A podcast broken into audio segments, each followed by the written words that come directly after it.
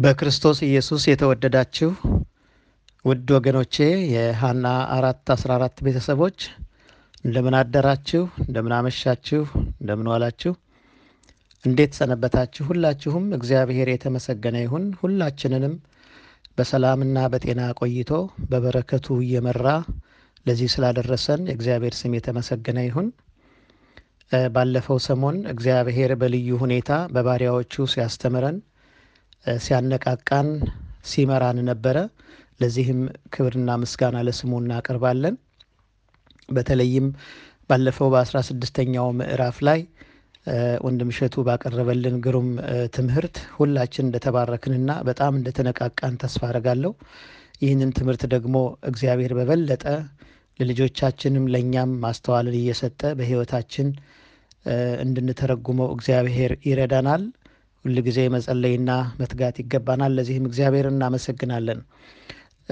በዚህ በዛሬው አዲስ ምዕራፍ ደግሞ በአስራ ሰባተኛው ምዕራፍ ደግሞ የምንመለከተው በጣም እጅግ ወደ እኛ የቀረበ እለት የዕለት ተዕለት ኑሯችንን የሚመለከት እጅግ በጣም አስፈላጊ ለሕይወታችን ትርጉም ያለው ይሆናል ብዬ አምናለሁ። ይህም ምንድን ነው? አስራ ሰባተኛው ምዕራፍ የሚያሳየው ንጽህና የሚል ርዕስ ነው ያለው። የዛሬውን ክፍል አንድን በተመለከተ አጭር ጊዜ እንወስዳለን ማለት ነው። ከዚያ በፊት እንጸልያለን። የዘላለም አምላክ እግዚአብሔር እንደ ቸርነትህ ብዛት ዙሪያችንን አጥረህ ጠብቀህ በምሕረትህ ለዚህ ማለዳ ስላደረስከን እግዚአብሔር ሆይ እናመሰግንሃለን። ባለፉት ሳምንታት ባለፉት ቀናት የአንተ ጥበቃ የአንተ ምሕረት ስለበዛልን ዛሬም እንደገና በፊትህ ደግሞ በአዲስ ኃይል በአዲስ መንፈስ እንድንቀርብ ስለረዳህን ክብር ምስጋና ላንተ ይሁን።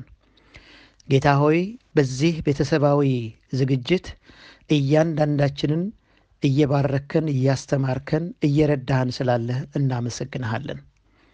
በዛሬው ቀን ደግሞ በተለየ ሁኔታ እንድትናገረንና እንድታስተምረን በፊትህ በልብም በአካልም በሁለንተናችን ንጹሐን ሆነን እንድንገኝ እንድትረዳን መንፈስ ቅዱስህ በየጊዜው እንዲያስተምረን እንለምንሃለን። ዛሬ በመካከላችን ተገኝተህ ደግሞ እንደ ልማድህ እንድትናገረንና እንድታስተምረን ጊዜውን ላንተ ስፍራውንም ላንተ ራሳችንንም ላንተ እናስረክባለን። በጌታ በኢየሱስ ክርስቶስ ስም አሜን። ንጽህና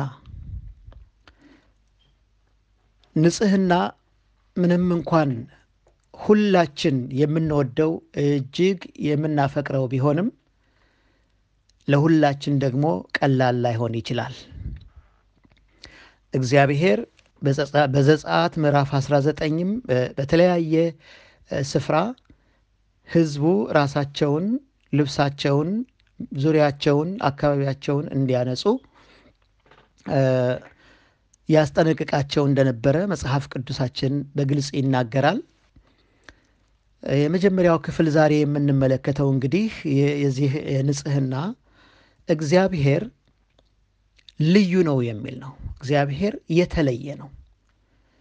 እናም በምድረ በዳ የነበሩትን ሰዎች እስራኤልን በመካከላቸው ባለፈ ጊዜ እድፈታቸውን እንዳያይ እግዚአብሔር ልጆቹን የእስራኤል ልጆች ልብሶቻቸውን እንዲያጥቡና ማናቸውንም ርኩሰት ከስፍራቸው እንዲያርቁ አዟቸው ነበረ እና ዛሬም እግዚአብሔር አምላክ በቤቶቻችን ያልፋል ይላል ትምህርታችን። በቤቶቻችን በእያንዳንዳችን ቤት ውስጥ ያልፋል። በቤተሰባችን መካከል ያሉትን ጤናማ ያልሆኑ ሁኔታዎቻችንንና ዝርክርክነታችንን ይመለከታል።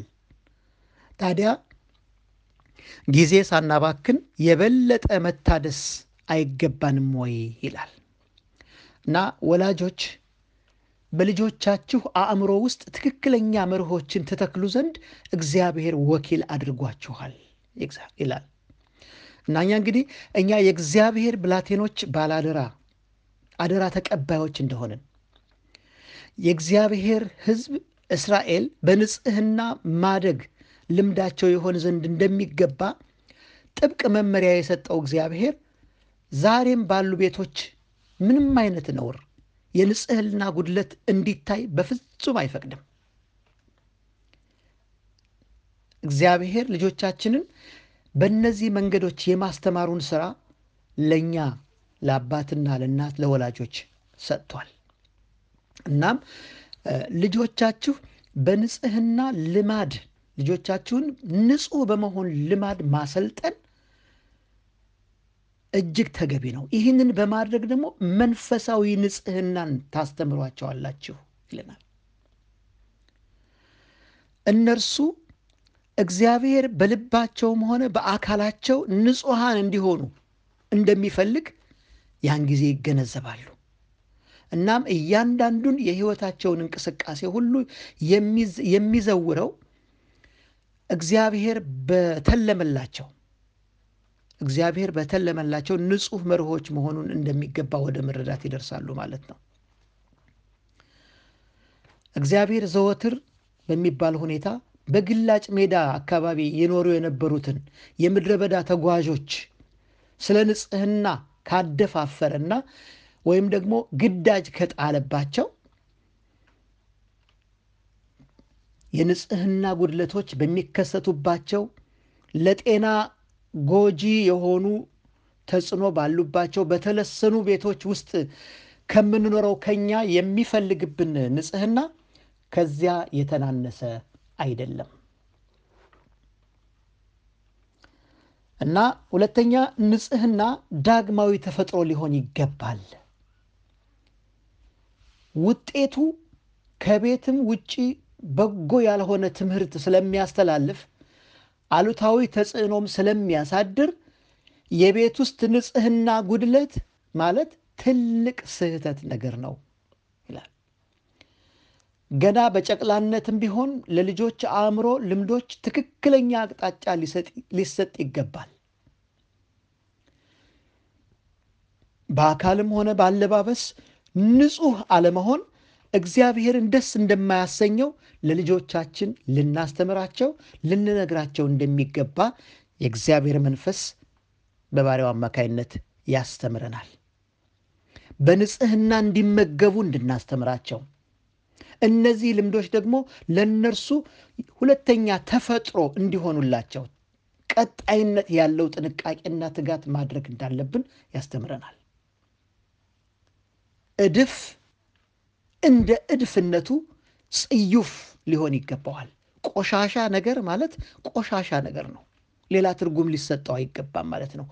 ይህንን አንድን የቆሸሸ ነገር ንጹሕ ያልሆነን ነገር ልጆች መጥላት ከተማሩ በሕይወታቸውም በክርስትና ሕይወታቸው በመንፈስ ሕይወታቸውም ደግሞ ቅድስና የሌለበትን ነገር፣ ጽድቅ ያልሆነውን ነገር፣ ሐሰት የሆነውን ነገር፣ ጽዩፍ የሆነውን ነገር፣ እግዚአብሔር የማይወደውን ማናቸውንም ነገር፣ ኃጢአትንም ደግሞ በስሙ እየጠሩ መጥላትን ከዚህ ከልጅነታቸው ጀምረው ይማራሉ ማለት ነው። ምን ነው እነዚህን ጥንቃቄ ጥቃቅን የሆኑ ጉድለቶች ይቅርታ ጥቃቅን የሆኑ ግዳጆችን ችላ መባል እንደሌለባቸው ሁሉም ምነው በተረዱ ኖሮ ይላል ትምህርታችን። መላው የወደፊት ሕይወታቸው በልጅነት ባገኟቸው ባህሎችና ልምምዶች ይቀረጻል። ከዚህ ቀደም እንደተባለው የልጆች አእምሮ ንጹሕ ወረቀት ነው። በነሱ ሕይወት ላይ በነሱ አእምሮ ላይ የምናሳርፈው ማናቸውም ተጽዕኖ አብሮ ያድጋል። ስለዚህ ንጽህና፣ ጽዳት፣ ጥራት ያለው ነገር ሁሉ በእነሱ አእምሮ ውስጥ ከተቀረጸ ለወደፊቱም ደግሞ ደስ በሚያሰኝ ንጹሕ በሆነ ሕይወትን የመምረጥ ዝንባሌ ይኖራቸዋል።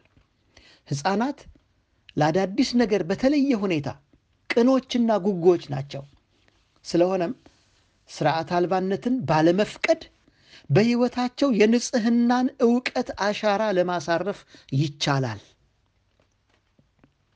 ይህ ነው እግዚአብሔር ለእነሱ የተለመላቸው እቅድ፣ ንጹሕ መሆን። ሕይወታቸውም የሚመራው በዚህ እንደሆነ በየዕለቱ እየተማሩ እያደጉ ይሄዳሉ። ምክንያቱም አእምሯቸው አሁን አዲስ ለሆነ ነገር ቅን ነው። አእምሯቸው ጉጉ ናቸው፣ ለመማር የተዘጋጁ ናቸው። እኛ ጊዜ ከወሰድን እግዚአብሔር እንዲረዳን ከጸለይን ልጆቻችን በንጽህና እንዲኖሩ ማድረግ ይቻላል። በሦስተኛ ደረጃ ዛሬ የምንመለከተው እንግዲህ ይህ ክፍል ሰፋ ያለ ክፍል ያለው ዛሬ የምንመለከታቸው ሶስቱን ክፍሎች ነው። ሶስተኛ ክፍል ደግሞ የምንመለከተው በሶስተኛ ደረጃ ንጽህናን እንዲያፈቅሩና ቆሻሻን እንዲጠሉ አስተምሯቸው ይላል። ለጽዱነትና ለዘላቂ ንጽህና ፍቅርን ማዳበር ይገባችኋል። አንዳንድ ሰዎች ባለመታደል ንጽህናን የማይወዱ ሰዎች አሉ። ምንም ግድ የማይሰጣቸው ማለት ነው። ቤታቸው ቢቆሽሽ፣ ዕቃቸው ቢቆሽሽ፣ ልብሳቸው፣ ልጆቻቸው የራሳቸውን ቢቆሽሽ ምንም ግድ የሌላቸው አቀማመጡ እንደፈለገ ቢዝረከረክ፣ ቢዘበራረቅ ምንም ግድ የማይሰጣቸው ብዙ ሰዎች ሊኖሩ ይችላሉ። ይህ እንግዲህ እኛ ግን እንደ ክርስቲያን እግዚአብሔር ነገሮቻችን በሙሉ በጥራትና በንጽህና የተጠበቁ መሆን እንዳለባቸው ይህ ራሱ መንፈሳዊ ሕይወታችንን መንፈሳዊ ሕይወታችን ላይ ተጽዕኖ ሊያሳድር እንደሚችል ልንረዳ ይገባናል። ይህንን ጉዳይ ችላ ልንለው የሚገባ እንዳልሆነ ልናስተውል ይገባናል። ልጆቻችሁን ቀለል ባለና ባማረ ሁኔታ አልብሷቸው ይላል። አልባሳታቸውም ቶሎ ከማያረጁ ጠንካራ ፈትሎች ወይም ማቴሪያሎች የተሰሩ ሊሆኑ ይገባል። ያማሩ ንጹህ የሆኑ ልጆች አድርጋችሁ ያዟቸው። ንብረቶቻቸውን ልብሶቻቸውንም እንደዚሁ ንጹህና ያማሩ እንዲሆኑ አድርጉ። ቆሻሻና እድፍ የተባለን ነገር ሁሉ እንዲጠሉ አስተምሯቸው ይላል። አዎ ልጆች የሚበሉበት የሚቀመጡበት ጠረጴዛ፣ የሚቀመጡበት ወንበር፣ የሚበሉበት ጠረጴዛና ሳህን፣ የሚቀመጡበት ሶፋ ንጹህ ሆኖ ካላዩ የለበሱት ልብሶች የሚለብሷቸው ልብሶች ሁልጊዜ ንጹህ የሆኑ ቆሻሻ ሲያርፍባቸው ቶሎ የሚያሳውቁ ለንጽህና ለንጹህ እንዲሆኑ የሚናገሩ ካልሆነ እነሱ ራሳቸውም ቆሻሻውን እየለመዱት በየዕለት ተዕለት ህይወታቸው በውስጣቸው እየተጻፈ እየተመዘገበ ነው የሚሄደው ማለት ነው። ስለዚህ ንጽህናን እንዲያፈቅሩ ቆሻሻን እንዲጠሉ በየጊዜው ማስተማር አለብን። እንግዲህ ዛሬ ወንድሞቼና እህቶቼ መለስ ብለን ወደ ራሳችን እንድንመለከት ቤታችንን እንድናየው ወለላችን ንጹህ መሆኑን ግድግዳችን አካባቢ ዙሪያው ሰው የማያየው አካባቢ ለስንት ጊዜ እንዳልተጸዳ ሶፋችን ትራስ ውስጥ ያለው ቆሻሻ ይህን ሁሉ ዛሬ በአካባቢያችን ያለው በመንደራችን፣ በሰፈራችን፣ በቤታችን ግቢ፣ በበረንዳችን ምን ያህል ቆሻሻ ተከምሮ እንዳለ ዛሬ መለስ ብለን እንድናይ ላሳስባችሁ እወዳለሁ። የረሳ ነው ያላጸዳ ነው አልጋ ስራችን፣ ወንበር ስራችን፣ ቁም ሳጥናችን፣ ዙሪያችን በሙሉ የቤታችን የወጥ ቤታችን ሁሉ ዕቃዎቻችን፣ ፍሪጃችን፣ ማናቸውም ነገር ምን ያህል በንጽህና እንደምንጠብቅና እንደማንጠብቅ ራሳችንን ዛሬ መለስ ብለን እንድንመረምር እንድንገመግም እፈልጋለሁ። በእውነት በአካር ሊትላሪ ሊትራሊ ዛሬ ወደ ቤታችን ዞር እንድንል ለስንት ጊዜ ያላጸዳነው ቆሻሻ ተከምሮ እንዳለ በቤታችን ይገኝ ይሆን? የራሳችንስ ንጽህና የሰውነታችን ንጽህና እንዴት ይሆን? በሰዎች ፊት ስንቀርብ የምንለብሳቸው ልብሶች፣ ልጆቻችን የምናለብሳቸው ያላቸው ንጽህና እንዴት ነው? ወደ ቤተ ክርስቲያን ሲሄዱ ልጆቻችን እንዴት ነው? ንጹሕ ሆነው በሁሉ ነገር በውስጣቸው ነጽተው በውጭም ነጽተው ደስ የሚሉ ልጆች ሆነው ነው ወይ የሚሄዱት? እና ይህንን እንድናሰላስል እንድናስብ አሳስባቸዋለሁ ዛሬ ንጽህናን ልጆቻችን እንዲያፈቅሩ ቆሻሻን እንዲጠሉ ልናስተምራቸው ይገባል።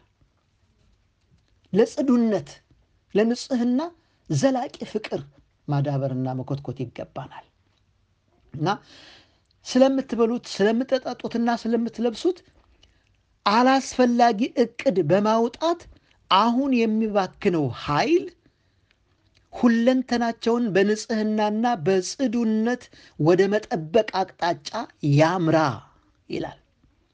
አዎ ብዙ ጊዜ ምን እንበላለን፣ ምን እንጠጣለን፣ ምን እንለብሳለን? በማለት በብዙ ጭንቀት ጌታ ኢየሱስ በማቴዎስ ወንጌል ምዕራፍ ስድስት ላይ እንደተናገረው ስለሚበላው ስለሚጠጣው ማሰብና ማቀድ ተገቢ ቢሆንም ነገር ግን ከሚገባው በላይ ከመጨናነቅ ነገር ግን በየዕለቱ ቀላል የሆነ የሰከነ ኑሮ መምራት እንድንችል አሁን ጊዜያችንን ወደ ንጽህና፣ ወደ ጥንቃቄ ልናዘነብል ይገባናል። ልጆቻችንን በጽዳት ወደ መጠበቅ የሚበሉት ምግብ ንጹህ እንደሆነ ውድ ስለሆነ ብቻ ሳይሆን ጥራት ያለው ግን ንጹህ የሆነ ልብስ በጣም ያልተጋነነ እዚህ ላይ ትኩረት እንድናደርግ ያሳስበናል። እንዲያውም እዚህ ላይ እግዚአብሔር ባሪያ በስህተት አታስተውሉኝ፣ ይሄን በተመለከተ ስናገር በስህተት እንዳታስተውሉኝ፣